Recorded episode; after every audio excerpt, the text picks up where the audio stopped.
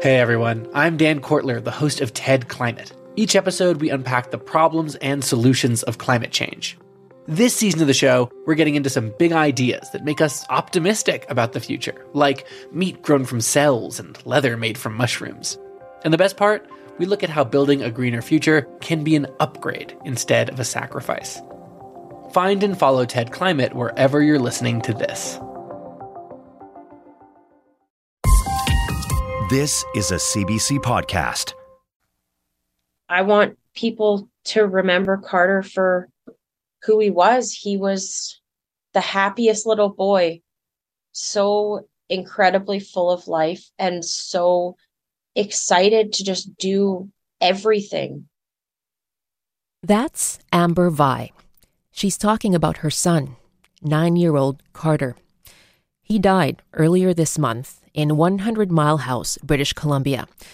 His parents say he suffered an asthma attack, made worse by wildfire smoke. I'm Michelle Elliott, sitting in for Laura Lynch. This is What on Earth, where we bring you a world of climate solutions. It's been a summer of smoke for many communities in Canada. As climate change supercharges wildfire season, we're looking at the impact on health and at how to protect the most vulnerable in our own lives and as a society. But first, let's hear more about Carter Vigh. And a warning this story is difficult to hear, but his family is sharing it for a reason. Tuesday was a normal day. He went to camp with me. We spent the day together. The smoke wasn't too bad. Like it was uh, super, super low that morning, the smoke rating. And so we went to the park and he played in the water park and played on the playground, played with all his friends. And then when we went to leave around 12 or 12:30, the smoke had gotten worse. Carter spent the afternoon indoors.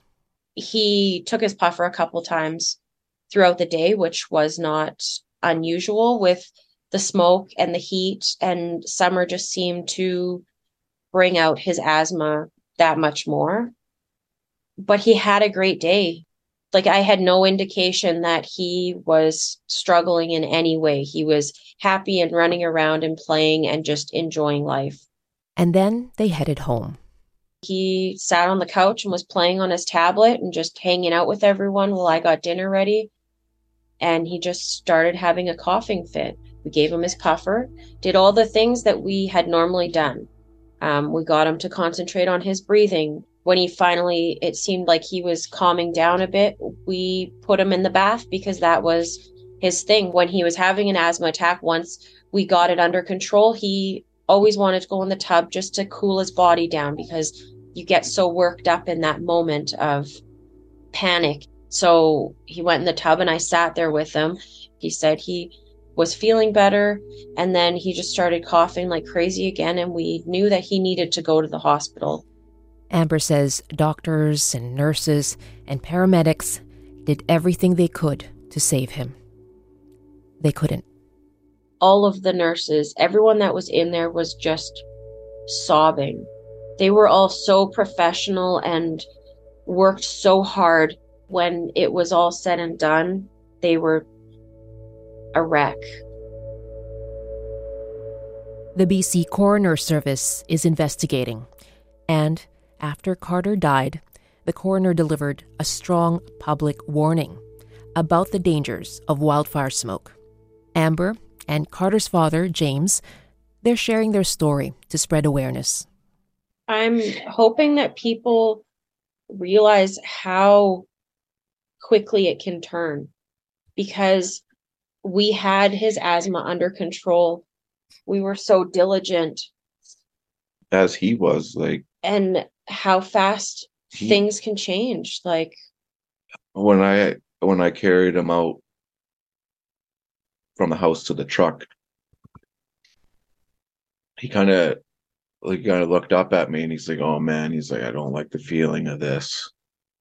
I mean, he suffered with it for nine years and the fact that he said something like that after nine years of already struggling with it leads me to believe that he knew this time was different.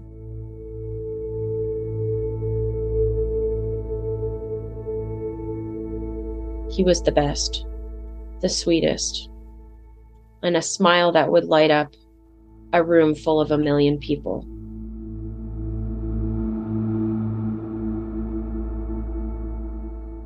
And as these parents share their heartbreaking loss, we want to pursue their warnings. For more on the dangers of wildfire smoke and how to protect vulnerable people like Carter, I'm joined by two guests. Christopher Lam is the president and CEO of the BC Lung Foundation. And Dr. Emily Brigham is a respirologist and an assistant professor of medicine at UBC. Hello. Thanks for having us. Hi. Thanks for having us. I can hear the sigh, uh, Dr. Brigham, in you, and uh, it's just heart wrenching to hear that. What a tragic loss for, for the family uh, and, and the community.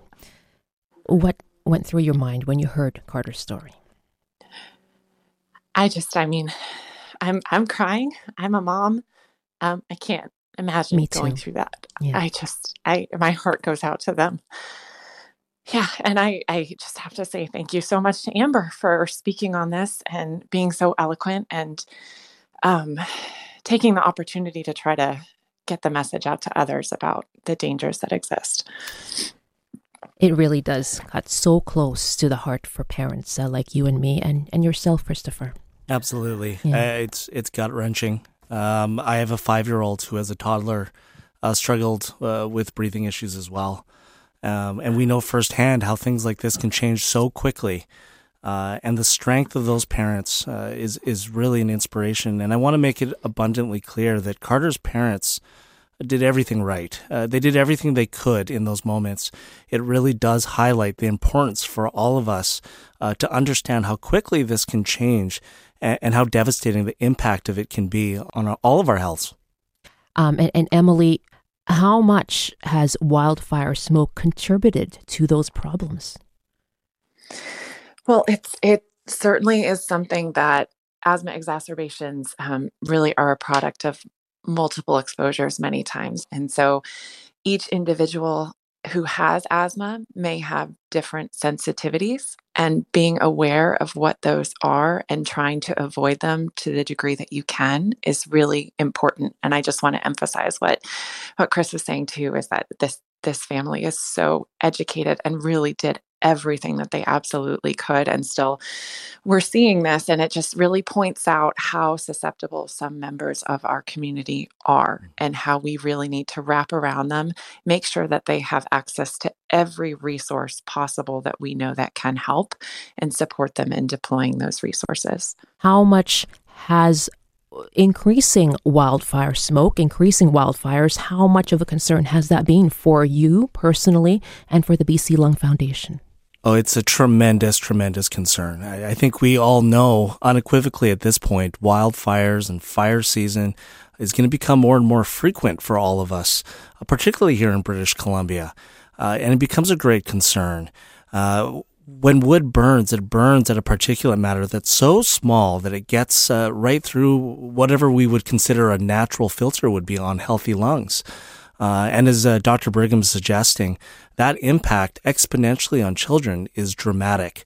Uh, and, and it comes at a time, too, especially with kids and asthma, where we often uh, deal with this type of stigma that they'll grow out of it, uh, that it's okay, that it's not as big of a deal. Uh, and that's simply not true, especially when compounding issues like wildfires become more frequent, uh, and it results in greater levels of exacerbation than we've seen before. Uh, so it reminds all of us that we need to be almost more vigilant around kids with asthma and all vulnerable populations, really, because this is something that didn't happen with the same frequency that we dealt with previously. And people across Canada have become used to keeping a closer eye on air quality readings, especially this summer. And so I want to ask you about how adequate our monitoring is. In 100 Mile House, where Carter's family lives, uh, there is no air quality monitoring station currently, specifically there. The closest one is in Williams Lake, nearly 100 kilometers away. How does that sit with you? Is that enough? Without a doubt, that is inadequate. Uh, and, and, there's ways around this. And, and the reason why I'm, I'm adamant that this is inadequate is that uh, much as Carter's parents identified, and much as we have also all experienced ourselves, uh, smoke can move and change very quickly. Situations, depending on wind and weather, uh, traffic patterns, even, can change so many impacts of that. Having their closest air quality monitoring station over 100 kilometers away, both to the north and to the east, uh, really doesn't serve the people of 100 Mile House. I'm I'm somewhat familiar with the people of Hundred Mile House, and I know that they're a strong community that are going to help Carter's family, and I'm so appreciative of that. They deserve better than that. Uh, and and there's ways to do that, whether that's uh, the provincial government or the federal government putting in more air quality monitoring stations, uh, which probably should be the baseline. Uh, there are ways that citizens uh, in rural areas can uh, check their own air through third party applications uh, things that you can buy at Home Depot today, uh, things you can order online, uh, different monitoring stations that will really arm not just them, but their neighbors uh, around what their air quality situation is and allowing them to make those decisions. Emily, I'll ask you as well then how adequate is air quality monitoring in this country? Yeah, so I agree with everything that Chris has said about the adequacy of air quality monitoring, that really there are gaps in our monitoring systems that exist not only within British Columbia but really across Canada, um, internationally. This is not not something that's unique to to Canada in particularly. And unfortunately, a lot of the areas that have lower density of air quality monitors don't have ones close by from the government. Are areas that are more rural and maybe uh, some lower income areas. And so really to advance health equity um, and environmental health equity, we need to know the quality of our air around us. Um, and the first step with that is making sure that we have high quality air monitors. Government monitors are perhaps the most rigorous and the most trusted. And so it's ideal to increase the density of those monitors.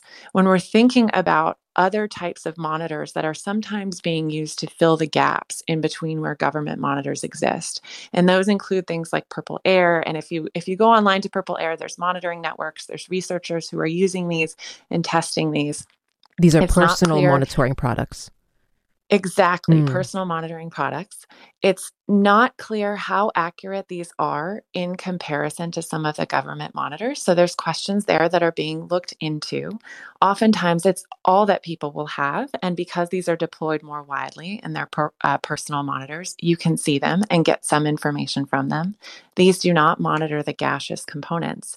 But if I'm making a decision on my own and I'm in an area where there are no government monitors that are within a certain distance of me that are close to me, and I look outside and I don't see smoke. And if you see smoke or smell smoke, you know that the air quality risk is very high, but I don't see that. And there's a purple air monitor near me that is showing higher levels. I might be more cautious because of that. And so mm. every additive piece of information could potentially be helpful mm. while we are working to fill these gaps. Uh, Christopher, just last year, the Northwest Territories introduced a, a community air monitoring program using that, the, the mm-hmm. Purple Air products, uh, with monitors being provided by the federal government. Uh, how useful do you think these could be uh, across uh, rural communities in particular? I think it's a fantastic initiative. It's something that we're advocating for here in British Columbia, uh, particularly, as you mentioned, in rural communities because uh, there is such a black hole of what that information and data that's provided to citizens can be. Uh, I couldn't agree with Dr. Brigham more around uh, there are limitations uh, to what those personal air quality monitors can be. However, they do give you pieces of information uh, when used properly, when uh, used to spec, when calibrated properly. they do tell a very good story, especially around air quality, particularly during wildfire season. I've said recently that blue skies can be a red herring. And uh, that really is a, hmm. a, statement really around the fact that you may not always be able to see the dangers that are around you. And, and because they're happening so frequently and because there are other issues in the air, you really want to know what you're breathing. And uh, that can really have tragic implications if you get that wrong. Um, and Chris, the HEPA filter air purifiers. And, and we know that they can help so much during times like these, but they are pricey. They are. And in BC, we have rebates for electric vehicles, for heat pumps, and uh, the provincial government, uh, in a statement to us, uh, has referred to a new a program that they have uh, through BC Hydro, investing $10 million for its portable air conditioner program to provide free AC units, and that can act as air filtration. Um, but what uh, what should governments be doing? Should there be widespread financial support specifically for air purifiers that have HEPA air filters? Without a doubt, uh, some sort of subsidy or a grant or a rebate uh, around air quality specifically, I think is really important. And and I think it's fantastic that they have the air conditioner program that they've just announced. It is going to help a lot of people. Uh, it really is important that you have uh, the right graded filters if you are looking to purify your air while also cooling it through that. So, what does that really mean for us? I think as British Columbians, as Canadians, we should uh, look at having rebates around how can citizens protect themselves. Uh, without a doubt, with the frequency of which these events are happening, uh, there is a much longer and larger picture that needs to be accounted for about climate change. But in the meantime, uh, citizens need to be armed with ways that they can protect themselves in the short term. Uh, it's all of our responsibilities to do that, and making sure that that's accessible and equitable to everybody is should be paramount at this point. I was just going to say the Canadian Revenue uh, Agency actually has um, medical expenses for patients with a prescription and noted severe chronic respiratory disease. You can actually get um, tax credits for uh, purchase of an air cleaner. So, very important for patients mm-hmm. who have severe chronic respiratory disease to know that. You can also get uh, partial tax credits for an air conditioner through that program as well, and to make sure that you talk to your doctor about that and get prescriptions. Okay, that is important to note. Uh, we have found as well uh, in BC and Nova Scotia, there have been uh, rebates for select energy efficient air purifiers. Now, I'll ask both of you uh, these past few days, uh, they have brought record breaking heat uh, across not just Canada, but across the world, really. Um, and it is officially Canada's worst wildfire season on record, quite early in the season as well. And as you've touched on, we know climate change is making all of this worse. How do we make the future safer for kids like Carter? Christopher? Uh, that's a tremendous question, and I wish that uh, we could sit around this table and, and solve climate change. I, I wish it was that easy. Uh, the truth of the matter is, it's going to take a lot of efforts, uh, both at the personal level all the way up to the policy level. Uh, without a doubt, there are solutions on the table that make a lot of sense. It's it's really going to be how do we make wider spread uh, adoption of those, uh, whether that's the electrification of our of our country, uh, higher adoption and rebates around that. Uh, there there are tons of things that we can do, but our, I think our focus really at this point needs to be what do we do in the short term. the short term really can provide uh, some devastating consequences if we're not paying attention to this. And I think it's accelerating at a rate that we really have to pay attention. So everybody has to do their part. And that is really at all levels. We have to think about individuals doing the best that they can to reduce their own carbon footprint, how much emissions that they're putting in. Think about more plant based diets. Think about active commuting where you can. But it's very much at the government, at the industry level as well we need to stop putting in new fossil fuel infrastructure. Hard stop, right? We are seeing what this is doing, and this is it's so tangible right now. Um, I, I really think that our governments need to meet the commitments that they have made um, to climate health moving forward. I'll also add at the end as well, um, ever since hearing about Carter's story and what happened to them, I have been reading the news stories online, and there are various links to a GoFundMe page for Carter's family. So, um, to those who can, I would encourage you to do your part and donate to them as well, just as we talk about community and support. I so very much appreciate speaking to both of you. Uh, thank you for for sharing your your personal responses, your very personal experiences, and your thoughts on, on policy as well. Thank you so much. You're welcome. You're welcome.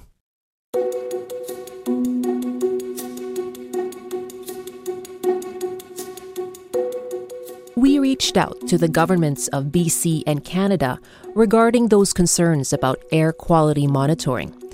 The province tells us that although it doesn't currently have a monitor at 100 Mile House, it quote, evaluates monitoring proposals presented by local governments and community stakeholders on a continuous basis. And the federal government says it's always seeking to improve its overall services to Canadians. To that end, Ottawa says it's working on a pilot project with the University of Northern British Columbia to provide low cost air quality sensors to rural communities. And the province says it's working with some local governments to monitor air quality using those purple air devices you heard our guests mention.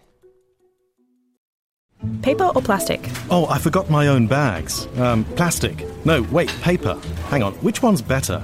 I don't know. Don't stress, Neil. The podcast Living Planet is here to help. We know you want to do what's right for the planet, but you're busy and you have to make a thousand small decisions every day. So we endeavor to answer what's better? Cotton or polyester? Tea or coffee? For answers to these environmental conundrums and your questions, subscribe to Living Planet wherever you listen to podcasts. You're listening to What on Earth? I'm Michelle Elliott in for Laura Lynch.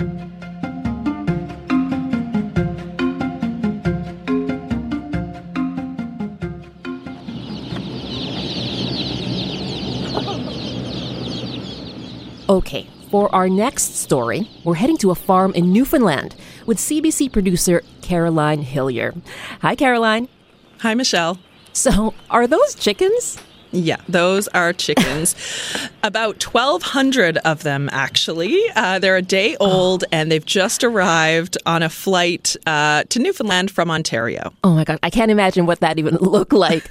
That's a long way to go, Ontario to Newfoundland, but that is kind of the story you want to tell, isn't it? Yeah, well, most of the food here in Newfoundland and Labrador comes from out of the province, often by truck. But there's a movement to change that and allow more local farming and things like those chicks we just heard to make Newfoundland and Labrador more self sufficient mm. as the climate changes. Right, because when extreme weather happens, uh, Newfoundland and Labrador, you really see how fragile those shipping chains are, I imagine. And uh, we know extreme weather, well, that can only lead to more food insecurity. Exactly. Mm. And just in the past few days here, farmers and food growers have made what they're calling an urgent call to the provincial government to remove some of those barriers that people face when they're trying to grow their own food. In a lot of towns in Newfoundland and Labrador, keeping those backyard chickens or other homesteading is actually not allowed. Oh, well, I remember that debate here in Vancouver, and uh, you can now have backyard hens here and other some other cities in BC as well, but certainly an ongoing debate elsewhere. Okay, well, let's get back to the barnyard. Here is Caroline Stock, Farmer's Island.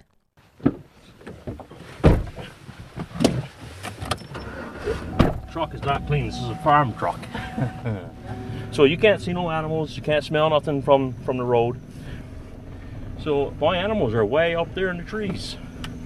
So this is the place that we're trying to shut down in Summerford the chicken coop and turkeys all there together. I got the ducks pond and, and ducks down there. Come on, girls. Come on, girls. Frank Brown is grabbing handfuls of wilted lettuce out of containers covered in pink 50% off stickers. The goat up there, the billy goat, he's named after the Coldwater Cowboy, Morris Anstey. Uh, there's a, a, little lamb there named after Counselor Newman. There's a, another one there named after the mayor, Kevin. Another one named after Councillor Ernest. My, my uh, granddaughter's named Summer. She's named after one. Frank Brown runs Larissa's Farm and Hatchery, a small scale commercial farm in Summerford. It's a quiet rural town of about 900 people in central Newfoundland. This island, island across here is called Farmer's Island. This harbour coming in here is Farmer's Arm, goes right into the cove. In the summer, Frank's animals move to agricultural land just outside of town, but most of the year they're here, up on a hill, off a side road, surrounded by trees with no neighbors in sight. Yeah, like what's not to love about them? Like, like if you got a bad, stressful day, if you come up here for an hour, like it relaxes you, and you know everybody got a bit of stress, and right now the town council's adding a lot of stress to the local residents of Summerford. A few weeks ago, Frank Brown was served papers from the Town Council of Summerford. His partner, Sian Rousel, first opened the envelope. Okay, so it's stating here. And whereas the Town Council of the Town of Summerford is aware that you are building and or have built a livestock structure barn or on near your property at 38 Village Cove Road West. Inside, an order to remove Frank's animals and barn. The town plan doesn't allow for any livestock in town limits, and that means no backyard chickens and certainly no commercial farming. And it says here, and further take notice that if the removals are not completed by June 5th, 2023, the Town Council of the Town of Summerford has the ability under Section 1025 of the URPA to carry out the removal of the barn and the removal of the livestock and recover the costs against you as a debt owed to the Town Council of the Town of Summerford. Restrictions like these are common in small towns, although not often enforced. Newfoundland and Labrador has high rates of food insecurity, and the province depends on food supply chains that are becoming more fragile as the climate changes. Frank says town restrictions are counterproductive to food security. Today, well, it's the farm. Just his main source of income. After years of working on farms in Alberta and as a commercial fisherman, Frank invested in this farm and had plans to keep growing it. This is it, and I've gone too far in now to turn around and back out of it. So you can't just get rid of 120 sheep, you know, and 10 or 15 goats. And this year is the first year that I've ordered vegetable plants off agriculture in Wooddale. I had, uh, I just had 20,000 plants come, cabbage and turnip and onions. So this isn't just a job for Frank. It's a way of life and a way to produce his own food. Well, I got 10 or 11 freezers, and they're most all the time full. I don't buy any meats from the store. I don't buy no eggs. I don't buy no vegetables. We go to the store for basically the basics, flour and salt, pepper, whatever. But we don't buy a lot of stuff at the store. Uh, we take most of that the, the water or off the land that we farm. Frank appealed the order, and it's now before the courts. People start contacting me, and well, we just kind of went from there, and then everybody and their dog been contacting me, they want getting involved, and there's lawyers contacted and wanted a copy of our removal order. So everybody that wanted, we're just getting it to them because eh, we're not stopping. Right now, we're organizing protests.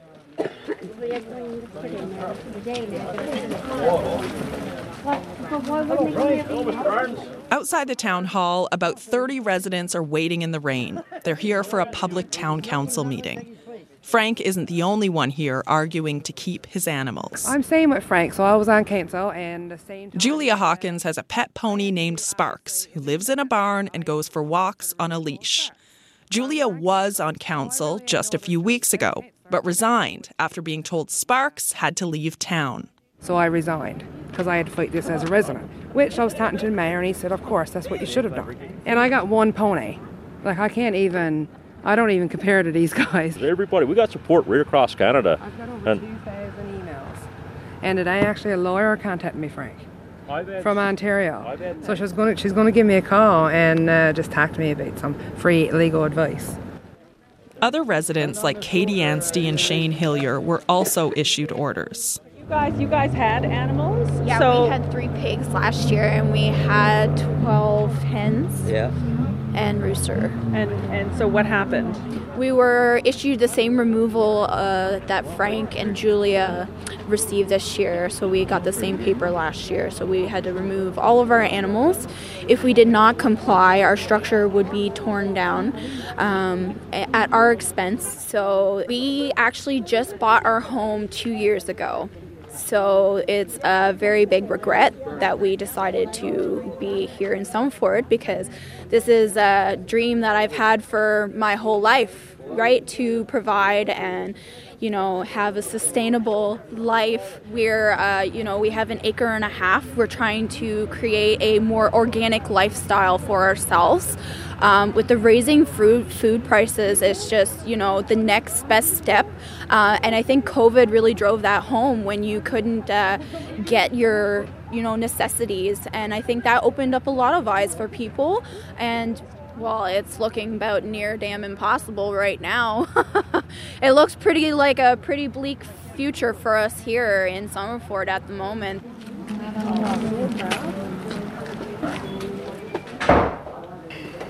like, like, what are you going to do? Tell us to leave again? Like, where, uh, where all the people are, Kevin? The meeting is about to start, but council won't let everyone in. There's, there's more than 22 people. The residents of Summerford would like to attend this meeting, and they'd like to be able to attend in, in a building that could accommodate everybody. So Frank is demanding that the town open up a bigger room in the community hall next door. and he wants to come to the council meeting. The council meeting is public, is it not? Yeah, but there's only so much room. But you got a building right there, you got lots of accommodations. If he's not going to open up the building to accommodate the residents of, oh, they're going to open it up. I guess, I guess it made sense. Well, Frank, you got your way. That's good. One up You can't refuse us. One. Once the meeting starts, council approves a couple building permits and mentions donations for its summer festival. Then it's Frank's turn to speak. Animals have been a part of Summerford since the first day. When you was a boy, head around shore, it was cow paths. It wouldn't even roads. The animals, the animals roamed the roads. The animals today is pinned up in gardens. They're fed, they're watered, and, every, and, and they're looked after. It's not like they're out starving to death or, or you know, crapping all over your lawn. Since I was four or five years old, I had ducks, I had chickens, I had everything else. I've had cows, I've had goats, I've had sheep, I've had pigs, I got a donkey. I got dogs, I got a cat. And my boy even had a pit lobster then by the war. So today, I'm here fighting for my animals. All these people here is here to back up everyone else in this community that wants a chicken, if he wants a goat, if he wants a cow, if he wants a horse or a pig. They're here supporting. And there's many more people in this town that would like to have animals. This is rural Newfoundland. This, this was re, re, these communities was built around fishing and farming. This what this was all about. So as a council, we never had no other choice. Mayor Kevin Barnes says the issue with the animals is simple. The current town plan does not allow livestock in residential areas. And after a complaint came in about animals in town, the council had to act on it. We had to do what we had to do. And that's not saying that there's nothing that's going to be changed. It's the fact we got to go through a process in order to change the town plan. Plain and simple as that. We got to do, we got to do due diligence. We got to do, uh, we got to go through, that's not saying that we're not going to allow anybody to have chickens. The town of Summerford declined multiple interview requests on this, but say there have been complaints from residents about livestock in residential areas. I asked to see those complaints, but was told they're confidential. An official told me the complaints are related to odors and animals getting loose. In this meeting, Mayor Kevin Barnes adds that the town isn't against farming. It even considered changing the town plan to allow backyard chickens. But until those changes are made, livestock is not allowed in the You got to town. go through the process. In order to change a town plan, you got to go through a process. That isn't good enough for Frank.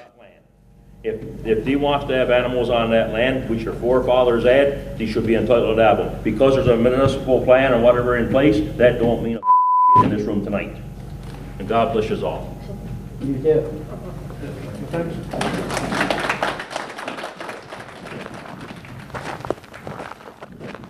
So uh, I'm Nick Fairbridge. I'm a research associate with Memorial University. I'm also really interested in community research, what communities are doing about food production.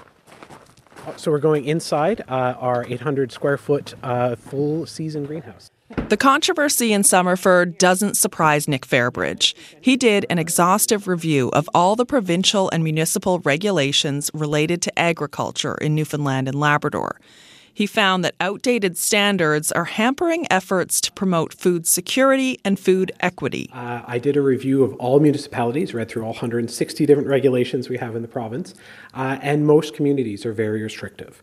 Um, and ultimately, uh, individuals uh, often forget that these development regulations exist. Some of them are, in the case of Summerford, almost three decades old. And those councils often are forced to uphold the regulations of different pieces of legislation and regulations, and town councils are so lost in terms of how to actually walk that path and what could they do. Nick says the problems can be traced back to an archaic piece of legislation, the 1947 Agriculture Act of the UK, which applied to Newfoundland and Labrador before it joined Canada a few years later. Now, just because something's old doesn't mean it's bad, but in this context, their definition of agriculture is all inclusive. It doesn't distinguish whether it's commercial from personal, it doesn't distinguish anything to do with the scale or the type. Because of those old definitions and laws, in most rural communities in Newfoundland and Labrador, gardening or homesteading of any kind is technically not allowed. But the way it's written in that kind of legalese jargon of uh, it ends up blocking uh, every fruit tree, every raised bed, and everyone. And so when one person in the community perhaps takes it too far or there's a complaint that comes in,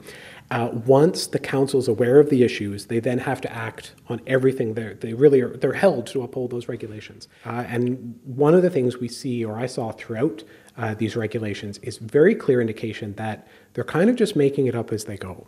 Uh, they're trying their best, but we see them modifying things like animal units. Uh, so, on your drive up to visit us here, as you pass through different communities, uh, what is considered an animal unit of chicken probably changed from 20 up to 1,000 chickens, counting as one animal unit. And then that has regulatory implications, and that could change whether what you're doing is compliant or non compliant. Nick says it makes for an arbitrary, uneven playing field and that the provincial government has a role to play in finding a solution. There, there could be changes to either Municipalities Act or especially the, the Planning Acts, the Urban and, and uh, uh, Rural Planning Acts. Uh, to really set those guidelines because they set the whole field of what can municipalities do what should they be doing to regulate. Just recently a group of farming advocates called the killick coast agricultural advisory committee called on the provincial government to amend the urban and rural planning act. The group says, quote, inconsistent interpretation and enforcement of municipal plans, bylaws, and financial penalties are interfering with food production and creating conflict within municipalities, end quote. The group is also calling for new policies to, quote, enshrine and protect local food production on both residential and agricultural lands for the good of all, end quote. It adds that the future of the province depends on gardeners and farmers to continue to rebuild food security in local communities. Nick Fairbridge agrees and says Newfoundland and Labrador isn't the only place struggling with what to do about backyard chickens and vegetable gardens or with home farms like Frank's.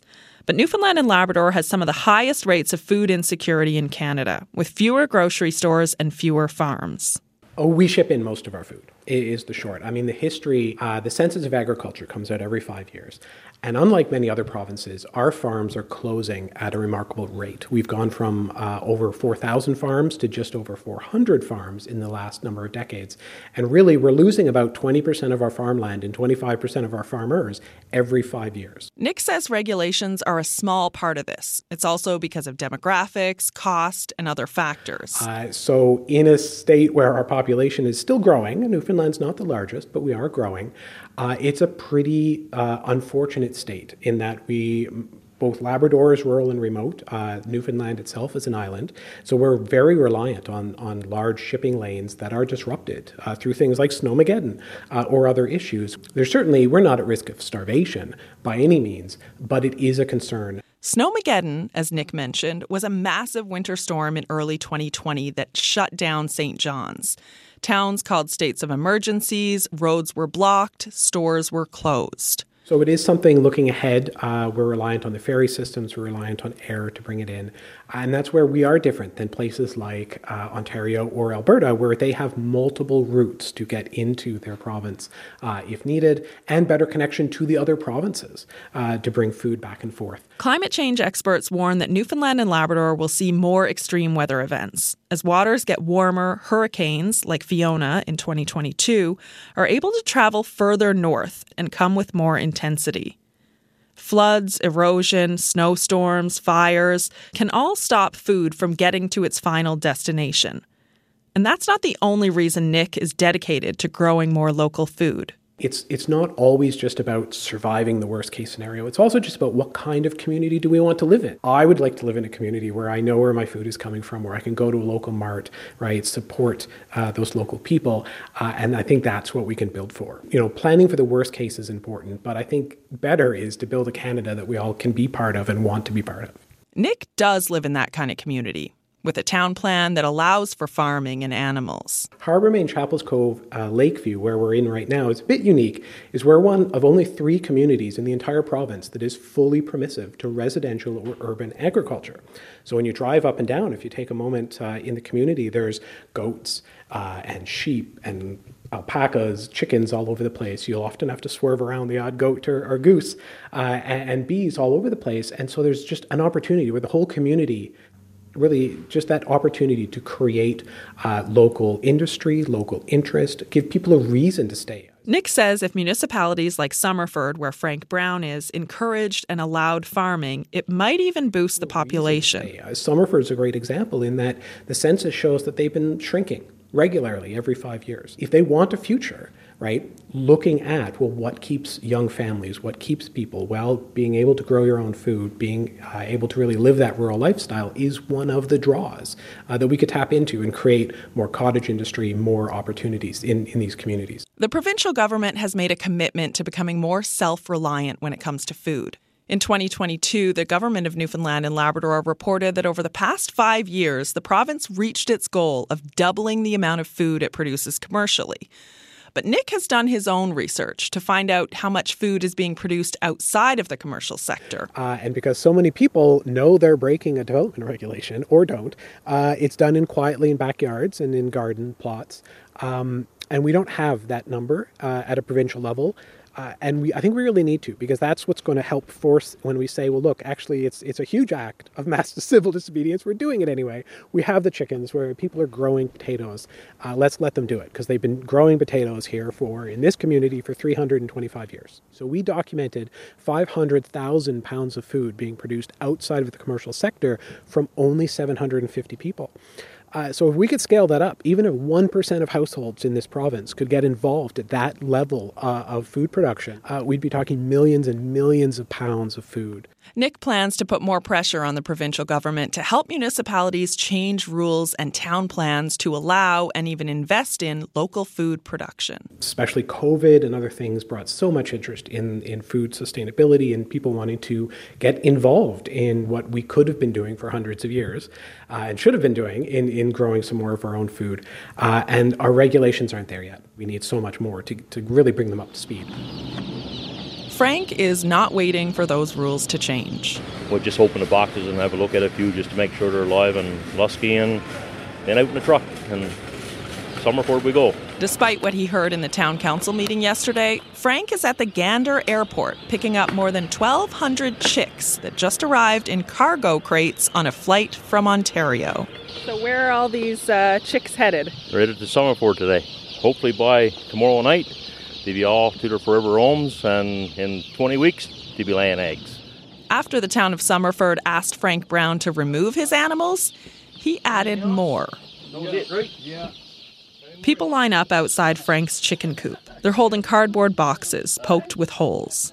I'm feeling great. It's all excited. They're so cute. I just moved back from Ontario. My plan when I retired was to have some birds, some have some animals, and I intend to. And how worried are you that you might someday get a removal order? No, not the least bit worried. I have the space, I have the animals, I'm not bothering anybody. Frank is waiting on the appeal process to determine exactly what he'll do about his animals, but he insists they won't be leaving town. The only way those animals is leaving here, to get to take them over my dead body. Frank and his supporters plan to keep protesting outside any council meetings. They hope to make changes, not only in Summerford, but in other rural towns in Newfoundland and Labrador and even across Canada. For now, he's sending residents off with their new chickens. There's a demand in, in central Newfoundland on the coastlines for eggs that we cannot meet. And people wants fresh, they wants local, and they want stuff where he knows where it came from, not off the shelf in a grocery store that's a month old. Like, stuff got to change. It got to go back to the way it was in the 1800s, 1900s when, when our forefathers settled these towns. I can imagine how exciting it must have been to go home with a box of little chicks. But then it's a lot of work. I don't know. Then you get some fresh eggs, though, so maybe all the work is worthwhile. Thanks to Caroline Hillier, who produced that documentary, with help from Allison Cook, AC Rowe, and John Shipman at the CBC's Audio Doc Unit. CBC reached out to Newfoundland and Labrador's Department of Fisheries, Forestry, and Agriculture on this story, and in an email, the department told us that it's working on guidance for municipalities about rules for agriculture. And the department says, quote, The document will outline acceptable farm production practices and animal husbandry and environmental protection requirements. We have time now for a few more climate stories in the news this week. A hot summer afternoon in Arizona, black asphalt can get 170 to 180 degrees, which is just a little bit below boiling. And hot concrete or sidewalk or other types of pavement will get to 160 170 degrees.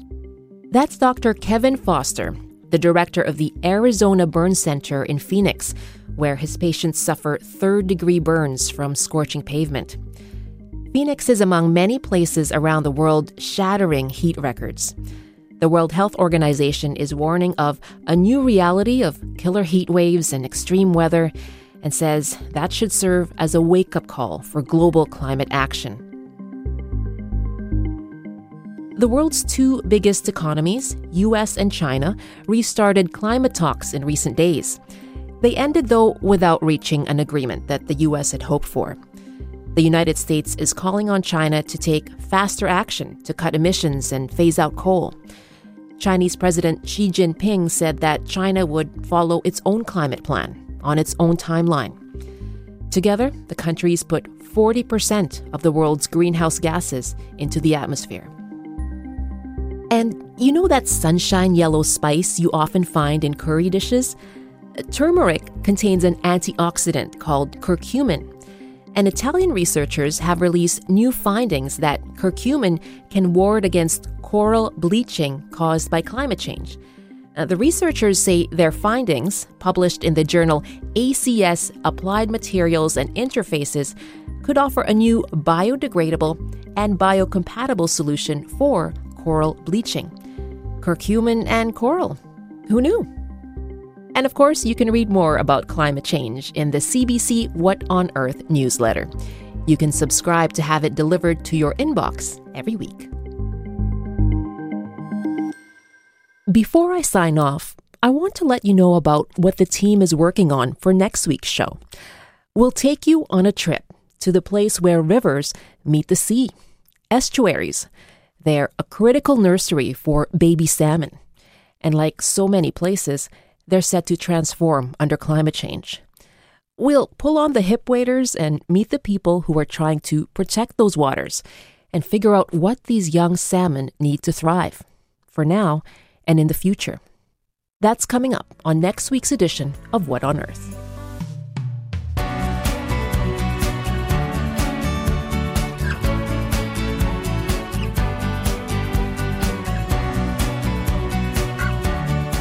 And remember, you can listen to all our episodes on demand at CBC Listen, Apple Podcasts, Spotify, or wherever you get your podcasts. And while you're there, leave us a review. That's all for us this week. The show was put together by associate producers Danielle Piper and Zoe Yunker, and producer Rachel Sanders. Matthias Wolfson is our engineer, with help this week from Edziu Lovren. Catherine Rolfson is our senior producer. I'm Michelle Elliott in for Laura Lynch. Thank you for listening.